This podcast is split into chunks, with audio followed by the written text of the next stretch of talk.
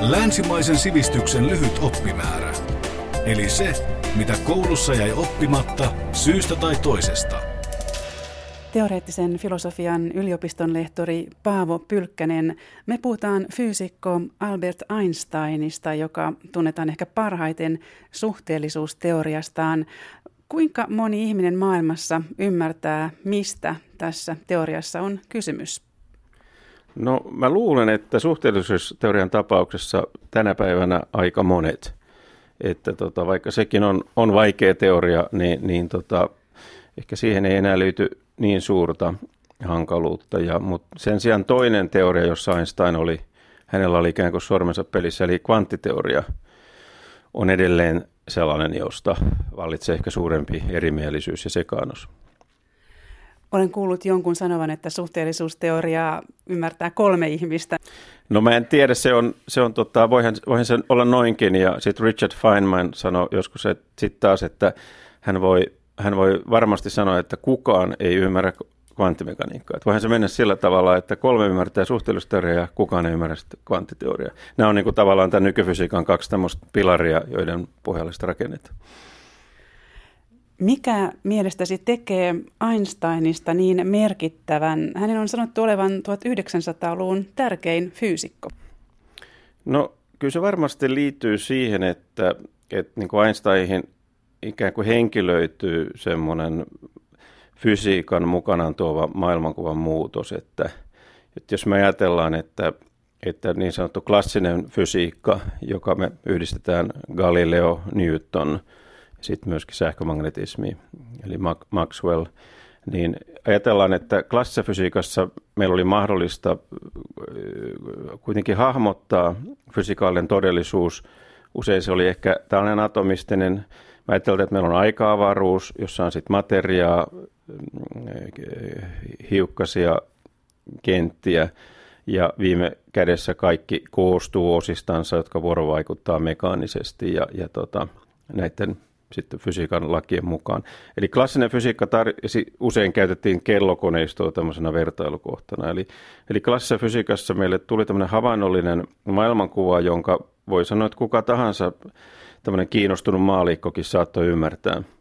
Mutta sitten taas tämän nykyfysiikan sekä suhteellisuusteorian että, että kvantiteorian myötä niin hirveän monet tämmöistä ihan peruskäsitteistä ää, jouduttiin ajattelemaan uudelleen. Eli ajan, avaruuden ja, ja materian kausaliteetin ja niin edelleen. Tällaiset niin kuin ihan perus, maailmankuvan niin kuin peruspilarit, niissä ilmeni tällaisia muutostarpeita ja, ja, ja, tota, ja siinä mielessä ehkä Einstein on sit symboli tälle, tälle uudelle, uudelle aikakaudelle ja voidaan hyvin sanoa, vaikka se on niin yli sata vuotta siitä, kun Einstein niin kuin alkoi tekemään näitä merkittäviä löytöjä, niin kuin 1905 on semmoinen vuosi, milloin ajatellaan, että hän, hän, hän teki näitä tällainen ihme, ihmeiden vuosi Einsteinin tuotannossa, niin edelleen monet niistä kysymyksistä on, on tota, ö, auki ja voidaan sanoa, että ei, tänä päivänä ei ole niin kuin samassa mielessä yhtenäistä tieteellistä maailmankuvaa kuin, kuin oli ehkä silloin aikanaan klassisen fysiikan aikana. Eli Einstein on sitten jollain tavalla niin kuin juuri liittyy siihen tähän aikakauteen niin kuin edelleen, missä me eletään. Ei me olla niin kuin päästy, päästy niistä kysymyksistä monistakaan vielä selkeyteen tai eteenpäin. No tuliko silloin esille jotakin, joka tavallaan järkytti maailmaa? No ehkä siinä alussa oli, että tietenkin, tietenkin se, mikä tässä niin kuin suhteellisuusteoriassa on, puhutaan erityisestä suhteellisuusteoriasta ja sitten yleisestä suhteellisuusteoriasta. Ja tässä erityisessä suhteellisuusteoriassa, niin, niin siinä kävi niin, että aika ja, ja avaruus, jotka oli aiemmin ymmärretty absoluuttisina, niin nähtiinkin nyt, että ne riippuu ikään kuin havaitsijan liiketilasta. Eli, eli, tota, eli siinä mielessä, että jos, jos liikutaan niin kuin suhteellisen suurilla nopeuksilla, niin, niin, niin, tota, niin silloin kappaleet saattaa niin kuin näyttää lyhyempänä tai, tai, tai kellot käydä, käydä hitaammin niin sanotusti, riippuen vähän niin kuin siitä viitekehyksestä, missä ollaan. Ja tämä oli tietysti hyvin, hyvin hämmästyttävä, hämmästyttävä piirre, koska näitä oli pidetty absoluuttisena. Ja sitten taas toinen puoli oli se, että, että hän Einsteinin jo 1905 viisi näissä julkaisuissa tuli tämmöinen niin kuin energian ja, ja, ja massan jonkunlainen ekvivalenssi, eli tämä kuuluisa yhtälö E on MC toiseen, joka tietysti kouriin tuntuvasti ilmenee sitten esimerkiksi ydin, ydin, ydinvoimassa ja myöskin auringon, miten aurinko tuottaa energiaa ja materiasta ja niin edelleen, niin tota, tämä, nämä oli varmaan sitten sillä tavalla järisyttäviä piirteitä, jotka tuli heti siinä – siitä, siinä sitten 1900-luvun alkupuolella. Ja voi ehkä sanoa, että ne on niin järisyttäviä, että Einstein ei, ei, tota, ei saanut Nobelin palkintoa aikanaan tästä suhteellisuusteoriasta heti, vaan hän sai sen enemmän tämmöistä kvanttimekaniikkaan liittyvästä 1905 tästä niin sanotusta valosähköistä ilmiöstä. Ja mä luin hiljattain, että itse asiassa ruotsalaiset filosofit – olivat, niin, jotkut heistä olivat niin skeptisiä tätä suhteellisuusteoriaa vastaan, että sitten Nobel-komitea antoi ne. Tämä, oli tietysti hauska, koska filosofilla oli silloin näin paljon vaikutusvaltaa. Nyt tänä päivänä luulen, että ei, että, että filosofit ei, ei pystyisi enää torpedoimaan Nobelin palkintoa fysiikassa. Jos sitten puhutaan vielä ihan käytännön tasolla, mistä tämän päivän käytännön sovelluksista saamme kiittää Einsteinia? No, no tietenkin siinä on niin kuin, tuossahan tuli mainittua tietysti jo niin kuin ydinvoima, joka tietysti voi ajatella, että hyvässä ja pahassa, ehkä, ehkä sitten tulevaisuudessa fuusioenergiassa voidaan saada semmoista vähän ikään kuin vähemmän saastuttavaa. Tai, et, et se nyt on tietenkin ehkä semmoinen, minkä, minkä kaikki tietää. Sitten tästä yleis, yleistä suhteellisuusteorista mainitaan sovelluksena GPS, ää, laitteet, tämä, paikan, paikantamis. Mutta tietenkin noin kaiken kaikkiaan ehkä sitten tämä kvanttiteoria, joka taas niin kuin atomaristen ilmiöiden ennustamista ja hallintaa, niin, niin siihen liittyvä teknologia on, on valtava. Sieltä tulee tietysti sitten kaikki ö, tietokoneet ja, ja, ja laserit ja transistorit ja sen sellaiset. Ja, ja tota, niiden on arvioitu olevan jopa kolmannes Yhdysvaltain koko taloutta, siis niin, niin kuin niiden merkitys, että se on ihan valtava, valtava juuri tämän tota, nykyfysiikan sovellusten merkitys. Että tietyllä tavalla meidän koko aikakausi on, on niiden, niiden tota, hyvin paljon näiden teknologisten sovellusten hallitsema. Niin. Yle Puhe. Teoreettisen filosofian yliopiston lehtori Paavo Pylkkänen, jos puhutaan vähän Einsteinin elämästä. Hän syntyi Etelä-Saksassa juutalaiseen perheeseen. Millainen lapsi Albert Einstein oli? No joo, siinä, siitä tietenkin omat tiedot siitä ei ole niin hirveän, hirveän syvällisiä, mutta, mutta tota, sen perusteella, mitä on niin näistä elämänkertoja muihin tutustunut, niin, niin siinä tietysti näytti, näytti siltä, että hän ei, hän ei niin kuin ei kaikissa aineissa ollut kovin, kovin tota, hyvä, ja ilmeisesti vähän sitten ei kehittynytkään niin kuin kaikilta osin hirve, hirveän nopeasti. että se on ehkä aina lohdutuksena sitten tavallisille kuolevaisille aina, kun tuntuu, että jos ei itsellä tai, tai kaikki me aina ihan heti putkeen, niin ei, ilmeisesti ei Einsteinillakaan mennyt. Mutta kyllä hän oli sitten myös poikkeuksellisen lahjakas, lahjakas sitten näissä, osoitti just näissä tota, matematiikassa, fysiikassa, että hänen niin kuin isänsä ja, ja, ja setänsä oli, oli pyörit tällaista sähköinsinööri, insinöörifirmaa ja siihen tota, liittyy, varmaan hän sai, hän, hän niin kuin kasvoi kuitenkin semmoisessa sellaisessa ympäristössä. Ja, mutta et siinä oli, oli vähän sellaista ei, toilailua koulunkäynninkin kanssa sit välillä, että tota, et, et, mutta sitten hän lopulta kuitenkin pääsi, pääsi sinne tota, opiskelemaan ja, ja pärjäs suhtkot hyvin. Ja, ja tietenkin sitten, kun tiedetään, että hän, hän sitten päätyi patenttitoimistoon töihin, että se uraputki ei ollut semmoinen ihan niin kuin teoreettisen fyysikon ikään kuin normaali, vaan, vaan tota, että, että hän, hän siellä patentti patenttitoimistossa sitten ilmeisesti hänellä oli just tähän niin kuin sähkö, sähkömagnetismiin liittyviä töitä.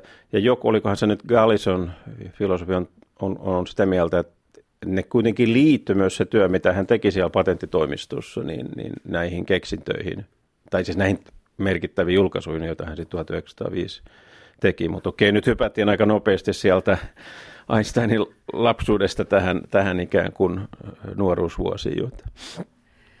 Niin, Einstein opiskeli matematiikkaa ja fysiikkaa itsenäisesti hyvin paljon, mutta ei ollut kiinnostunut esimerkiksi kielistä ja siksi luokanvalvoja kyllästyi Einsteinin piittaamattomuuteen ja sanoi hänelle kuuluisat sanat, sinusta ei ikinä tule mitään. Joo, näitä, näitä siellä tosiaan nostetaan, nostetaan esiin. Että voihan se olla, että Einstein halusi näyttää sitten, että kyllä, kyllä hänestä tota, todellakin tulee. Ja se, mikä myöskin pani merkille, että Einstein luki filosofiaa, oliko nyt jossain, että hän olisi 16-vuotiaana lukenut näitä Kantin teoksia. Ja, ja tuota, että siinä mielessä hänellä oli kyllä aika poikkeuksellinen, poikkeuksellinen tämmöinen tuota, yhdistelmä myös. Sanotaanko, että sieltä vähän humanistiseltakin puolelta heti alusta asti. Ja ilmeisesti hän oli hyvin kiinnostunut myös musiikista. No joo, se, se on toinen tämmöinen tällainen, tota, mikä tiedetään, tiedetään kyllä joo. Einstein myös muutti elämässään paljon paikasta toiseen. Hän oli usean otteeseen muun muassa Yhdysvalloissa, jossa hän asui sitten loppuelämänsäkin. Ja tähän oli kai selvä syy Hitlerin valtaan nousu Saksassa 1933. Joo, tähän on äärimmäisen kiinnostava historiallisesti, kuinka, kuinka juuri fysiikka ja politiikka kietoutuu yhteen, koska, koska siinä sitten kuitenkin ruvettiin tajuamaan ehkä jo, ehkä jo 30-luvulla luvulla ja että, että tämä uusi fysiikka saattaisi antaa näitä, näitä sovelluksia ja ehkä nyt sitten jonkunlainen just ydinenergia siinä, siinä päällimmäisenä. Ja, ja tota, Mutta mut tietenkin Einstein lähti jo aikaisemmin sitten pois, mutta, mutta sitten taas Saksassa oli merkittäviä fyysikkoja, muun muassa Werner Heisenberg ja, ja alettiin sitten jossain vaiheessa pelätä, kun Hitlerin, Hitlerillä tämä tota, tietysti siinä kun alkoi sodan merkkejä oli ilmassa ja sitten kun sota oli käynnissä ja näin, niin tota, ö, alettiin tietysti pelätä, että, että saksalaisetkin kehittäisivät tämän atomiaseen ja, ja näissä yhteyksissä niin, niin tota Einstein kirjoitti presidentille Rooseveltille kirjeen, jossa sitten niin kuin, tavallaan kehotti, kehotti tätä että et, et pitäisi, pitäisi ruveta tätä, myöskin pohtimaan tätä niin kuin Yhdysvalloissa. Ja tähän johti sitten tähän Manhattan-projektiin, jota Oppenheimer veti, ja josta sitten se lopulta se pommi, pommi saatiin. Ja Einstein koki ilmeisesti jossain vaiheessa syyllisyyttä tästä, että hän oli ollut myötävaikuttamassa atomipommin kehittämiseen. Joo, kyllä mä luulen, että aika monet, monet näistä koki kuitenkin, koska sitten sitä pommia käytettiin – käytettiin sitten tota Hiroshimassa ja Nagasakissa. Ja, ja tota, on sanottu myöskin, joku sanoi, että fyysikot oppivat tietämään, mitä on synti sitten näiden, näiden seurauksena. Että ne on tietysti sillä tavalla vaikeita kysymyksiä, koska sitäkin on ollut, on ollut vähän aina epävarmaa tietoa, että miss, kuinka hyvä se saksalaisten atomipommiohjelma oli ja esimerkiksi oliko Heisenberg aktiivinen vai ei ehkä nyky, viimeaikaisissa keskusteluissa huomannut, aina välillä nostetaan sitäkin kantaa esiin, että Heisenberg oli ehkä pikkasen enemmän kuitenkin siinä, että muun muassa ilmeisesti pyysi Niels Bohrilta apua, apua tähän projektiin. Että siitä on niin kuin tietysti, miten se sanot, sanotaan, että jälkiviisana se on niin kuin helppo tuomita, tuomita myöskin se Manhattan projekti ja myös ehkä se, että pommia sitten käytettiin. Mut, mutta tota, se tietysti sitten myöhemmin vielä tuli tähän, että saatiin niin kylmä sota siitä sitten toisen maailmansodan jälkeen. Että se, ja tietenkin edelleen tämä, tämä ongelma on meillä, meillä niin kuin läsnä. Että. Millainen oli Einsteinin suhde ylipäänsä politiikkaan ja sotaan? No kyllä siinä ilmeni tällaisia varmaan pasifistisia ö, kautta linjan, että hänellä oli, oli tämmöinen tällainen tota, tämän tyyppistä toimintaa ja, ja aktiviteettia. Että tota, ja tietenkin ehkä hän sitten poliittisesti oli, oli sitten jonkun verran vasemmalla. Se näkyy sitten ehkä siellä just, just Yhdysvalloissa siinäkin aikana, kun hän, hän, hän toimi siellä. Ja, ja tietenkin muistetaan myös se, että sitten hän jossain vaiheessa pyydettiin Israelin presidentiksi, josta hän sitten eh, kieltäytyi. Mutta tota, että hänet tietenkin ehkä silloin perusteltiin sitä, että hän oli, oli niin kuin maailman tunnetuin, tunnetuin juutalainen. Mutta tota, hän, kyllä hänellä oli myöskin tämän, tämän tyyppistä tota, vahvaa sosiaalista, poliittista oma tunto, joka oli siinä sitten läsnä. Ehkä myöskin vähän liittyy siihen, että häntä myös siitä niin kuin arvostettiin, ja, mutta voi, voi myös kuvitella, että Amerikassa vähän epäiltiin. Ja kai sieltä FBIlla joku kansi oli Einsteinistakin. Niin puhutaan siis Einsteinin elämästä tässä.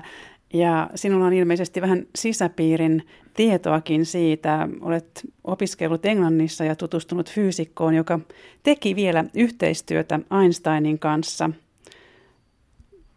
Millaista tietoa hän sinulle kertoi? No ehkä siinä niin, kuin, niin hirveästi kuitenkaan tota, puhuttu sitten tästä Einsteinista, mutta ehkä se tuli enemmän sitä kautta, että mä, tämä fyysikko oli, oli tämmöinen kuin David – Bohm, joka, joka sitten tota, 40-luvun lopussa, 50-luvun alussa oli Princetonissa ja, ja tota, samoihin aikoihin kuin Einstein. Ja ehkä siinä niin kuin eniten mä luulen, että Bohmilta oppi ikään kuin se Einsteinin ajat, ehkä se ajattelutapa ja se ikään kuin lähestymistapa siihen fysiikkaan. Ja, ja tota, siinä oli ehkä siihen aikaan, kun oltiin tultu, tultu niin, niin tota, ehkä niin kuin Einsteinin ja Bohminkin keskustelut liittyy enemmän tähän kvanttiteoriaan. Ja siitähän tiedetään se, että vaikka Einstein oli, niin kuin merkittä, hän oli merkittävä rooli sen kvanttiteorian ihan perustan luomisessa, niin hän niin kuin tässä artikkelissaan esitti hyvin radikaali idean, että valolla oli myöskin hiukkasluonte, luonne, joka sitten oli hyvin tärkeä osa tätä koko kvanttimekaniikan rakennelmaa niin sitten Einstein ei kuitenkaan hyväksynyt tämmöistä kvanttimekaniikan niin sanottua standarditulkintaa, tiettyjä piirteitä. Yksi piirre oli se, että me ei edes periaatteessa voida kuvata yksittäisten kvanttiobjektien liikettä. Et esimerkiksi elektronin liikerata ei saanut edes puhua, niin kuin tässä niin sanotussa Kööpenhaminan tulkinnassa – koska sitä ei voida havaita. Ja, ja ehkä toinen oli tämmöinen, mikä Einstein ja vaivas, oli, oli tota, tämä ajatus siitä, että et, et nämä yksittäiset kvanttiprosessit olisi ikään kuin absoluuttisen indeterministisiä, eli että tämmöinen tietynlainen että sattuma oli, oli tämmöinen hyvin fundamentaalinen. Ja tämä oli toinen, mikä, mikä Einsteinilla vaivas, ja, ja tota, sitten taas tämä David Bohm oli niin kuin oman sukupolvensa ehkä yksi, yksi parhaita kvanttifyysikoita, ja, ja tota, jota myös kiinnosti todellisuus. Bohm, Bohm, silloin kun Einstein ja Bohm tapas, niin Bohm kannatti vielä tätä, tätä niin sanottua standarditulkintaa monilta osin. Mutta hän teki, Bohmia kiinnosti myöskin vahvasti tämmöinen, niin että et, et kyllähän fysiikan pitäisi pystyä antamaan kuvaa siitä mikrotodellisuudesta vaikka me ei sitä aina pystytä havaitsemaankaan. Ja se näyttäisi vähän siltä, että Einstein puhuu yli Bohmin etsimään tällaista ikään kuin kvanttimekaniikan laajennusta, jossa sitten Bohm onnistui siinä sitten hyvin nopeasti. Itse asiassa Bohm keksi uudelleen semmoisen mallin, jonka jo fyysikko de Broglie oli keksinyt 20-luvulla, mutta joka silloin oli niin kuin hylätty. Et Bohm pystyi tavallaan vastaamaan niihin aikaisempiin kriitikkoihin. Ja, ja tämä teoria on edelleen, se on tänä päivänä edelleen hyvin vahvasti esillä, mutta siinä oli semmoinen tavallaan ehkä vähän surullinenkin Bohmin kannalta, että, että Einstein ei kuitenkaan sitten niin kuin antanut tukea silloin 52 tälle, tälle, tälle Bohmin mallille. Ja, ja se pääasiallinen syy oli se, että siinä Bohmin mallissa on niin sanottua epälokaalisuutta tai puhutaan ehkä kaukovaikutuksista. Ja tämä oli taas hyvin, näytti olevan ristiriidassa Einsteinin erityisen suhteellisuusteorian kanssa – nyt sitten kuitenkin, kun näitä asioita on pystytty testaamaan, testaamaan tässä viime vuosikymmenen aikana, niin tämä kvanttimekaniikka ja sitä kautta myös tämä Bohmin tulkinta, nämä kokeet on ikään kuin yhteensopivia sen kanssa ja näyttäisi niin kuin olevan vähän ainakin tiettyjä Einsteinin ide- ideoita vastaan. Mutta tässä oli tietenkin, tämä oli niin siinä mielessä, mä muistan Bohm, tätä Bohm aina ehkä vähän harmitteli, että, että hän ei silloin saanut si- siihen aikaan sitä Einsteinin tukea, mitä hän olisi ehkä tarvinnut, koska tota, siinä sitten kesti, silloin kun mäkin tapasin Bohmin, oli 80-luvun alkupuolella, niin vasta silloin alettiin, alettiin tota, tätä Bohmin tulkintaa uudelleen vakavasti. Et, mutta tämä on si- siinä mielessä tietysti iso kysymys, koska tämä liittyy niin juuri siihen, voidaanko me antaa tämmöinen todellisuuskäsitys fysiikassa myös mikromaailman ulottuva. Einsteinin mielestä meidän pitäisi pystyä siihen. Taas tämä Niels Bohrin koulukunta oli, oli skeptinen ja sitten tavallaan tämä David Bohm esitti yhden tavan tehdä sen, mutta se taas ei miellyttänyt Einsteinia. Tässä on tämmöinen kolmiodraama. teoreettisen filosofian yliopistonehtori Paavo Pylkkänen, onko tämä, elääkö tämä jännite siis fysiikassa yhä ja onko Einstein tavallaan ajankohtainen sen takia tänä päivänäkin? No kyllä se, kyllä se on erittäin, erittäin ajankohtainen, koska, koska tota, tähän Einsteinin erityiseen suhteellisuusteoriaan liittyy semmoinen rajoitus, että tota, on, on mahdotonta lähettää signaalia paikasta A paikkaan B valoa nopeammin. Ja, ja tota, että jos tämmöinen signaali pystyttäisiin lähettämään, niin siitä sitten syntyisi paradokseja, tällaisia hankalia aikaan liittyviä paradokseja, että voisi käydä niitistämässä omat isovanhempansa ennen kuin omat vanhemmat on syntynyt ja edelleen. Eli tämä, tämä erityisen suhteellisuusteoria näkökulmasta tämä on hyvin perustavanlaatuinen, että, että me ei voida lähettää valonopeampia signaaleja. No nyt sitten taas tässä kvanttimekaniikassa, ja, ja, ja, ja tämä on itse asiassa Einstein keksi itse tämän, tämän ajatuskokeen, jossa kvanttimekaniikkaan, jossa sitten kuitenkin näyttäisi ilmenevän näitä, näitä tämmöistä epälokaalisuutta. Niin se suuri kysymys siinä, siinä kvanttimekaniikassa on, että voidaanko sen näiden kvanttimekaniikan kaukovaikutusten avulla lähettää signaaleja, eli kommunikoida.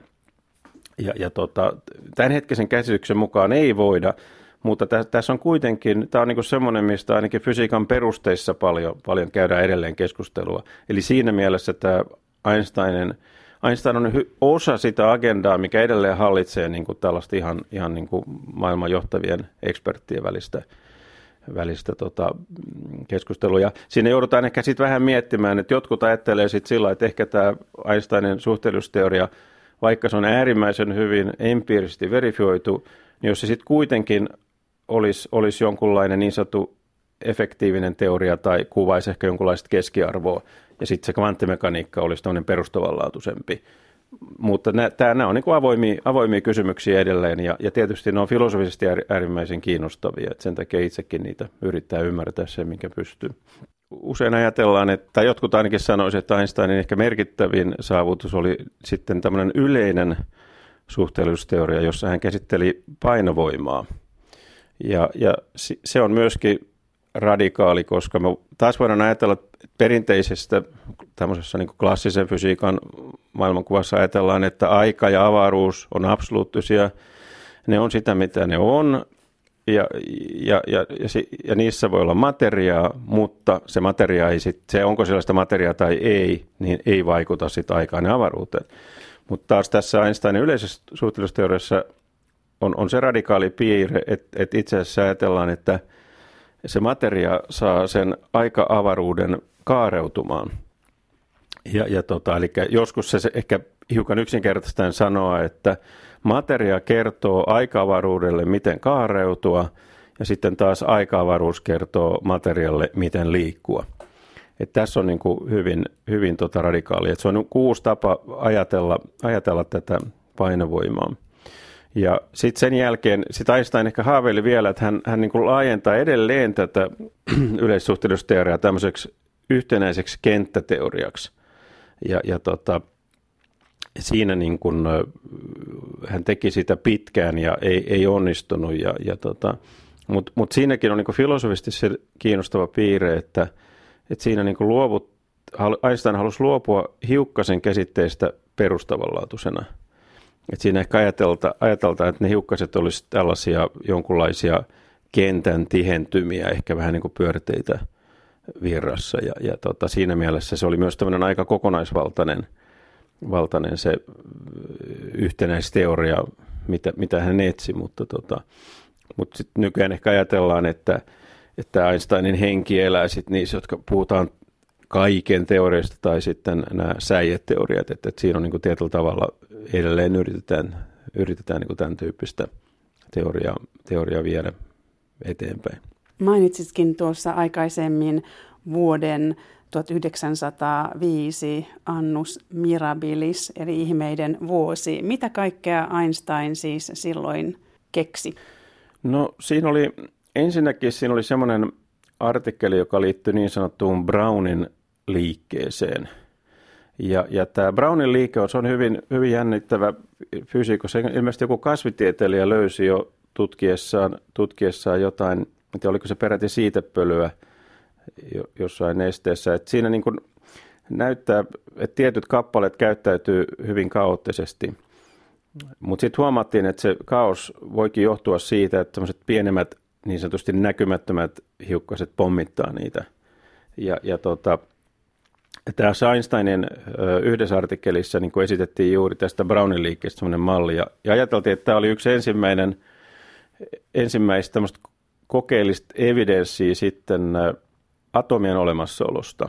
Eli se, kun tätä Einsteinin näitä ideoita lähdettiin testaamaan. Ilmeisesti siitäkin sai sitten tämä Nobelin, joka sen teki. Mutta tota, et se oli sen takia hyvin tärkeä, koska tämä kysymys siitä, että onko atomeita vai ei, oli ollut aika sitten kuitenkin perustavanlaatuinen vielä sieltä 1800-luvulla. Siitä oli kiistelty. Sitten toinen paperi, minkä Einstein 1905 julkaisi, oli juuri tämä tota, niin sanottu valosähköinen ilmiö. Siinä on kysymyksessä se, että miten me ymmärretään, ymmärretään tota, niin kuin sähkömagneettisen säteilyn tai valon ja sitten materiaan vuorovaikutus. Ja perinteisesti ajateltiin, että valo on aaltoliikettä, jolloin silloin sen tota, pitäisi luovuttaa vähän aaltomaisen jatkuvasti sitä energiaa vaikkapa metallilevyllä oleville elektroneille. Mutta sitten nämä valosähkö, ne, oli tehty kokeita, jos huomattiin, että asia ei toimi näin, ja, ja sitten Einstein ratkaisi nämä ongelmat postuloimalla siinä, että ehkä valo koostuu hiukkasista, joiden energia määrittyy sitten sen valon taajuuden mukaan. Siinä ilmeni vähän tämmöinen niin sanottu paradoksaalinen aaltohiukkasdualismi, koska me ajatellaan valoa sekä hiukkasena, mutta sitten me sanotaan, että sen hiukkasen energia määräytyykin sen valon aallon ö, taajuuden mukaan. Ja tämä on tietysti tämmöinen vähän paradoksaalinen piirre. Mutta sitten lisäksi siinä Einsteinilla 1905 oli, tuli sitten vielä tämä erityinen suhteellisuusteoria ja, ja myöskin tämä EON MC toiseen, että nämä on niin kuin, oli hyvin tota, kiinnostavia.